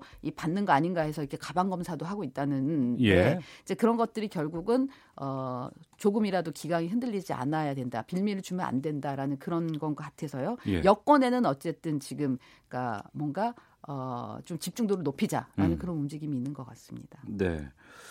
2월 27일 이제 자유한국당 전당대회가 지금 예정돼 있지 않겠습니까? 한 달도 이제 채 남지 않는 상황까지 왔어요. 어, 황교안 전 총리, 오세훈 전 시장 출마 선언도 이제 곧 이어질 것 같고 황 전 총리가 내일 출마 선언한다고요? 네, 오늘도 지금 페북에 글을 올렸는데요. 예. 내일 출마 선언할 거고 그래서 대한민국의 새로운 내일을 얘기하겠다 내일 그렇게 음. 얘기를 했고 가난한 고물상집의 아들인 제가 꿈을 갖게 한 대한민국의 이 미래를 만들어 가겠다 얘기를 했는데요. 네. 어, 어쨌거나 이제 정치인으로서는 처음 행보를 시작하는 거잖아요. 본격적으로. 음.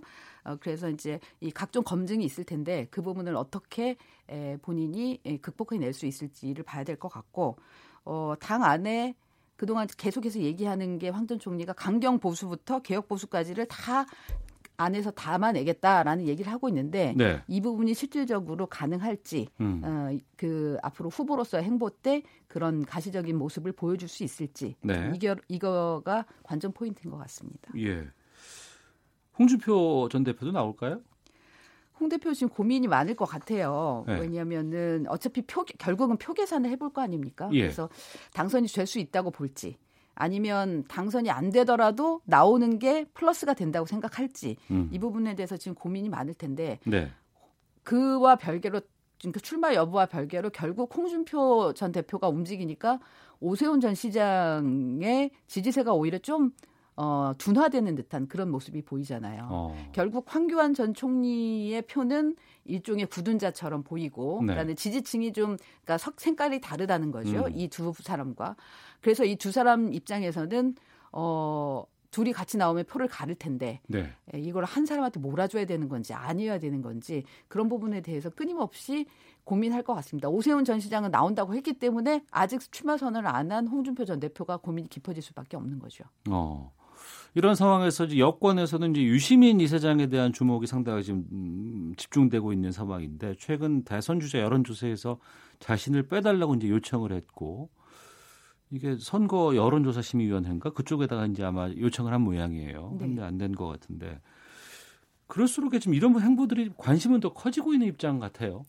이건 어차피 낸다고 했을 때부터 네. 어 이게 낸더라도 받아들여지기 쉽지 않은 상황이잖아요. 네. 그 어, 중앙선거 여론조사 심의위원회에서 각 언론사에다 다 보내갖고 유시민 빼주세요 이름 이렇게 할 수 없는 거잖아요. 그렇죠. 네. 그러니까 서로 알고도 음. 이거는 양쪽이 서로 알리바이를 만든 거다라고 어. 보면 될 것 같아요. 그러니까 여론조사 여기, 기관에서 빼줘야 될 것 같은데. 보내고, 네, 그렇죠.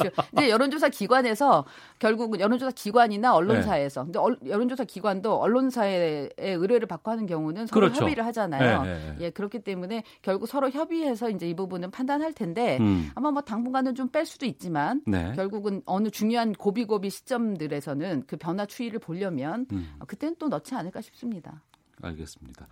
요 아이템까지 좀 짚고 마무리하도록 하겠습니다. 뭐 손혜원 의원 관련된 뭐 공방들 상당히 많이 다루기도 했었고요. 지금 자유한국당 장재원, 송원석 의원에 대한 그 손혜원 의원에게 제기됐던 그 이해충돌 의혹. 네. 이 부분이 다시 좀 불똥이 튀고 있습니다. 네. 그러니까 두 언론사가 이제 보도를 각각 했는데 네. 그러니까 송원석 의원의 경우가 경북 김천이 지역구거든요. 그렇죠. 근데 네. 김천역 앞에 지금 4층짜리 건물을 소유하고 있다는 거예요. 네. 부친의 명의이긴 한데 근데 이제 김 의원 그송 의원이 이 김천역을 제2의 대전역으로 만들겠다라고 하면서 굉장히 얘기를 많이 하고 있고 어. 또 상임위에서도 그렇게 하는 하는 게 좋겠다고 얘기하고 또 그런 활동을 했다. 예. 이렇게 했는데 이거는 이렇게 해서 결국 어, 지역구를 위한되지만 본인의 이익이 오는 게 될 경우 예. 이게 이해상충 아니냐라는 어. 부분이 있는 거고요. 예. 또그 장재원 의원의 경우도 장재현 의원이 예결위 간사를 하면서 네. 어, 이런 그 교육부가 지정하는 역량 강화 대학을 지원하는 예산을 늘리자라고 음. 하면서 얘기를 했는데 그 안에 대상에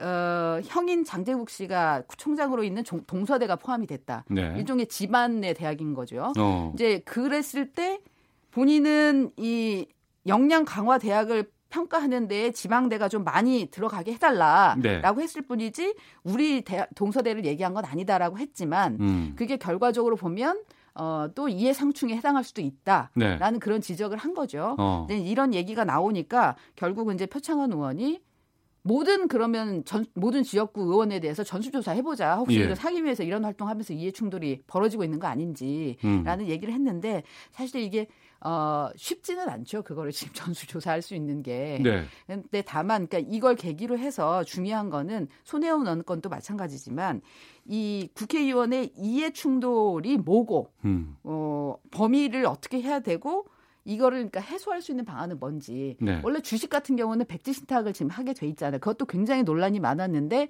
음. 결국 어, 실질적으로 해당 상임위 활동을 하거나 이렇게 될 경우에는 백지 신탁을 해서 그거를 아예 단절시키는 그런 쪽으로 이제 법이 만들어져 있는 거잖아요. 네. 그런 것처럼 이해 충돌 부분도 좀 그와 관련돼서는 어, 좀 명확히 할 필요가 있다. 그렇지 어. 않으면 앞으로 이런 부분들이 계속해서 나올 수밖에 없는 거니까요. 예. 그래서 손혜원 의원 부분은 이미 이제 검찰 수사를 하고 있으니까 예. 그거는 법적으로 현행 법과 관련돼서 어, 걸리는 게 있는지 없는지가 나올 거고 음. 그럼 당연히 그 다음번에 또 자유한국당은 그 결과를 가지고 뭐 특검을 가자는 등 국정조사를 가자는 등 할 텐데 에, 이런 다른 사례들도 나오고 있기 때문에 이 부분과 관련돼서는 좀 전체적으로 열어서 어, 논문리가 좀 필요한 것 같습니다. 네, 알겠습니다. 자, 주간 정치권 이슈 짚어보는 정치구말리 시사인의 이수기 선임 기자와 함께했습니다. 오늘 말씀 고맙습니다. 감사합니다.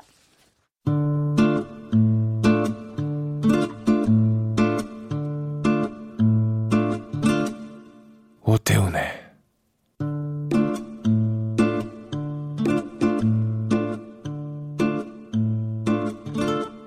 시사본부 네, 월요일 마지막 코너는 권용주의 차차차가 담당하고 있습니다. 오토타임즈의 권용주 편집장과 함께합니다. 어서 오세요. 네, 어서 예. 왔습니다. 네. 어서 오셨어요. 네. 네. 지난해 국내에서 판매된 자동차 6대 가운데 한 대가 수입차였고 금액으로는 17조 4천억 원 정도라고 합니다. 시장 점유율도 사상 최고치를 기록했다고 하고요. 이를 두고서 수입차 인기가 절정에 달했다.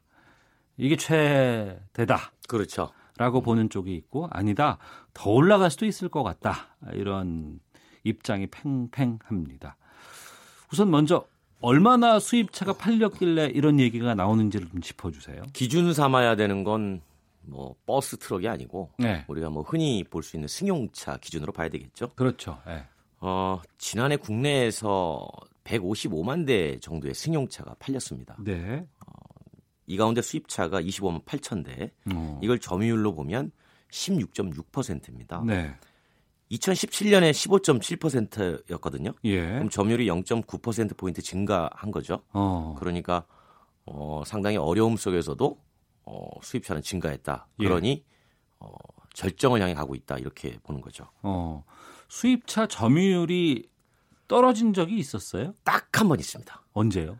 아, 2016년에 폭스바겐 디젤 사태 벌어졌습니다. 아, 예, 예, 예. 네. 예 기억납니다. 예. 그때 22만 대 팔렸거든요. 예. 점유율이 14.4%였는데 음. 이때가 전년 대비 1.3%포인트 떨어진 유일한 해였습니다. 네.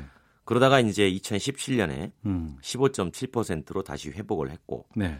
올해 이제 점유율이 0.9%포인트 또 증가를 했으니까 음. 이것만 가지고는 또 아니다. 계속 올라갈 잠재 가능성이 있다. 네. 이렇게 보는 시각도 있는 거죠. 2016년 폭스바겐 디젤 사태 이건 상당히 좀 큰 건이었잖아요. 그렇죠. 네. 그럼 지난해 수입차 판매 여기에 대해서 좀 우리가 봐야 될 뭐 특별한 이유 같은 것들이 좀 있어요? 음, 가만히 이제 분석을 해보면 음, 별로 없어요. 음. 예. 근데 늘어났잖아요. 네. 아우디 폭스바겐 판매가 재개가 됐습니다. 아 이제 다시 팔 수 있네요. 그렇죠. 어. 어, 그러니까 2016년 점유율이 내려간 건딱 네. 아우디 폭스바겐 판매가 정지된 만큼 내려갔고 문제가 생겨서 그렇죠. 어. 지난해는 판매 재개와 함께 딱 그만큼 올라온 겁니다. 네.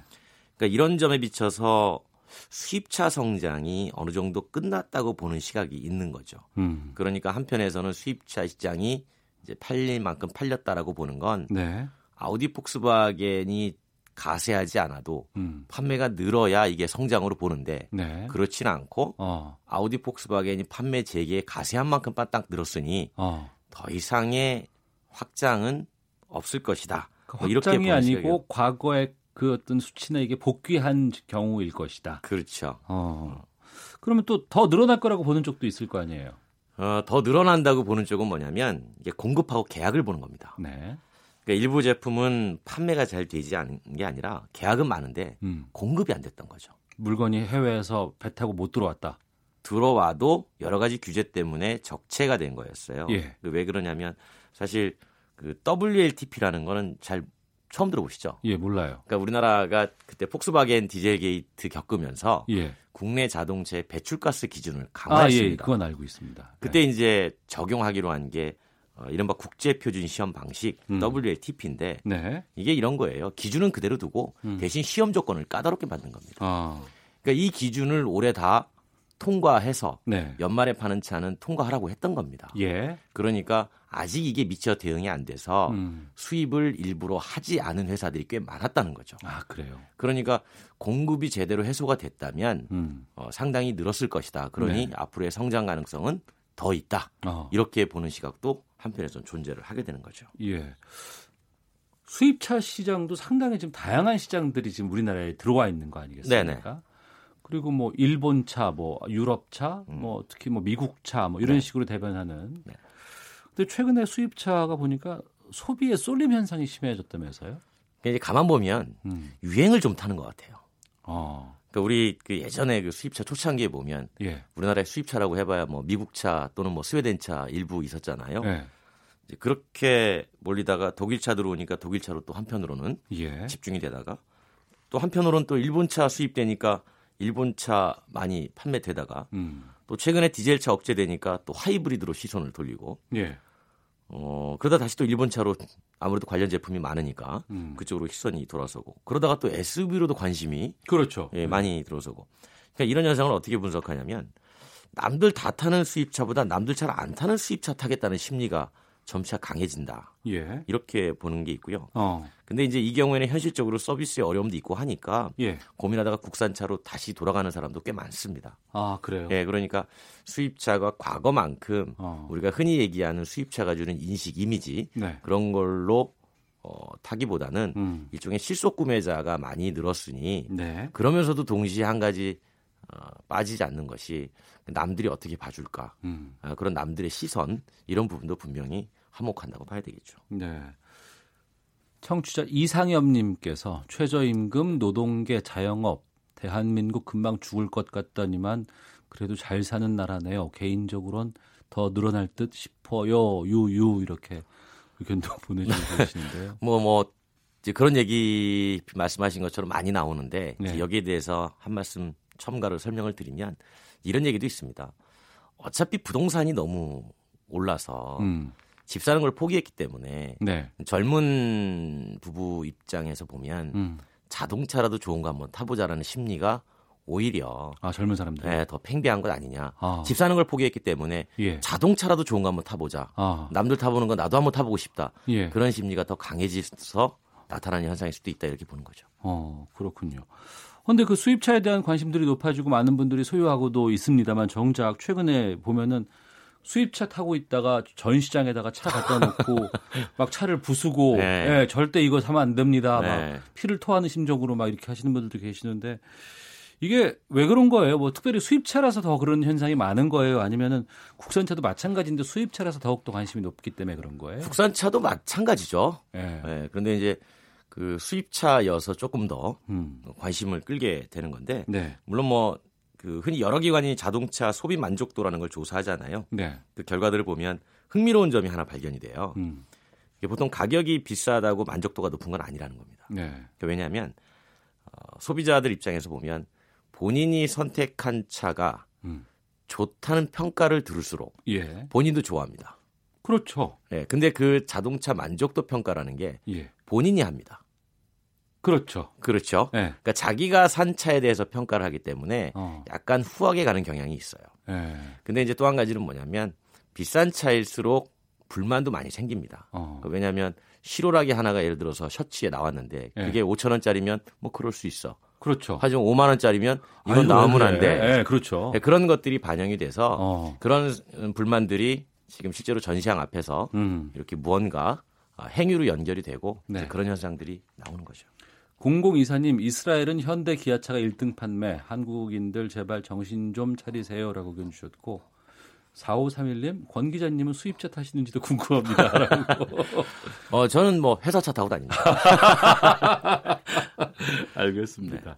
수입차 양극화 얘기는 뭐예요? 요즘 저기 하차감이라는 말 혹시 들어보셨어요? 승차감은 아는데. 승차감은 우리가 많이 들어봤잖아요. 뭐 차에서 나 내려올 때 뭘 그게 뭐 느낌이 있을까요? 그러니까 차에서 내릴 때 남들의 시선이 모아지느냐 지어지지 않느냐. 아, 그게 이제 하차감이라고 나 이 차에서 내리고 아, 있어. 그렇죠. 어, 그러면 저기 뭐 좋은 차가 딱 쓰면 어, 어 저기 어, 누가 내리지? 어, 그 누가 타고 어, 있지? 그, 게 그럴 때 돋보이는 것. 아, 예. 예. 보통 이제 하차감이라고 한다는 거죠. 예. 그래서 이제 같은 수입차라고 하더라도 그 양극화가 되는 거예요. 음. 어, 아무래도 이제 한 단계 조금 더 상향 구매하는 쪽으로 네. 소비자의 선택이 이동하고 있어서 음. 어, 예를 들면 뭐 3천만 원짜리 대중적인 수입차도 상당히 저변할 때가 됐지만 네. 반대로 1억 원짜리 넘는 어. 고가 수입차도 많이 판매가 되는 거죠. 예. 그 중간층이 조금씩 사라지고 있는 거예요. 어. 그래서 양극화되고 있다 이렇게 보는 거죠. 예. 차 모르는 사람들은 그거 잘 모르는데 또 요즘에는 워낙에 또 고가들은 확 티나잖아요. 아, 그렇죠. 알겠습니다. 국산 차들은 이런 시장에 어떻게 대응을 하고 있어요, 지금? 그러니까 이미지가 중요하죠. 음. 결국 브랜드니까요. 예, 수입차는 몇 제품이나 가성비도 보지만 브랜드로 많이 구매하는 거기 때문에 국산차도 네. 브랜드 이미지 많이 추천하려고 노력을 많이 하고 있는 거고요. 어. 거기에 따라서 제품도 예. 많이 대응하려고 별도 브랜드도 만들고 하는 이유들이 결국 이제 브랜드 싸움에서 지지 않기 위해서 하는 거죠. 어. 브랜드로 대응을 해야만이 사실은 경쟁력이 있는 거예요. 근데 그러려면 기본 제품도 좋아야 되겠죠. 알겠습니다. 권영주의 차차차 오토타임즈의 권용주 편집장과 함께했습니다. 말씀 고맙습니다. 감사합니다. 예. 오태훈의 시사본부 월요일 순서 마치겠습니다. 내일 오후 12시 20분에 다시 인사를 드리겠습니다. 내일 뵙겠습니다. 안녕히 계십시오.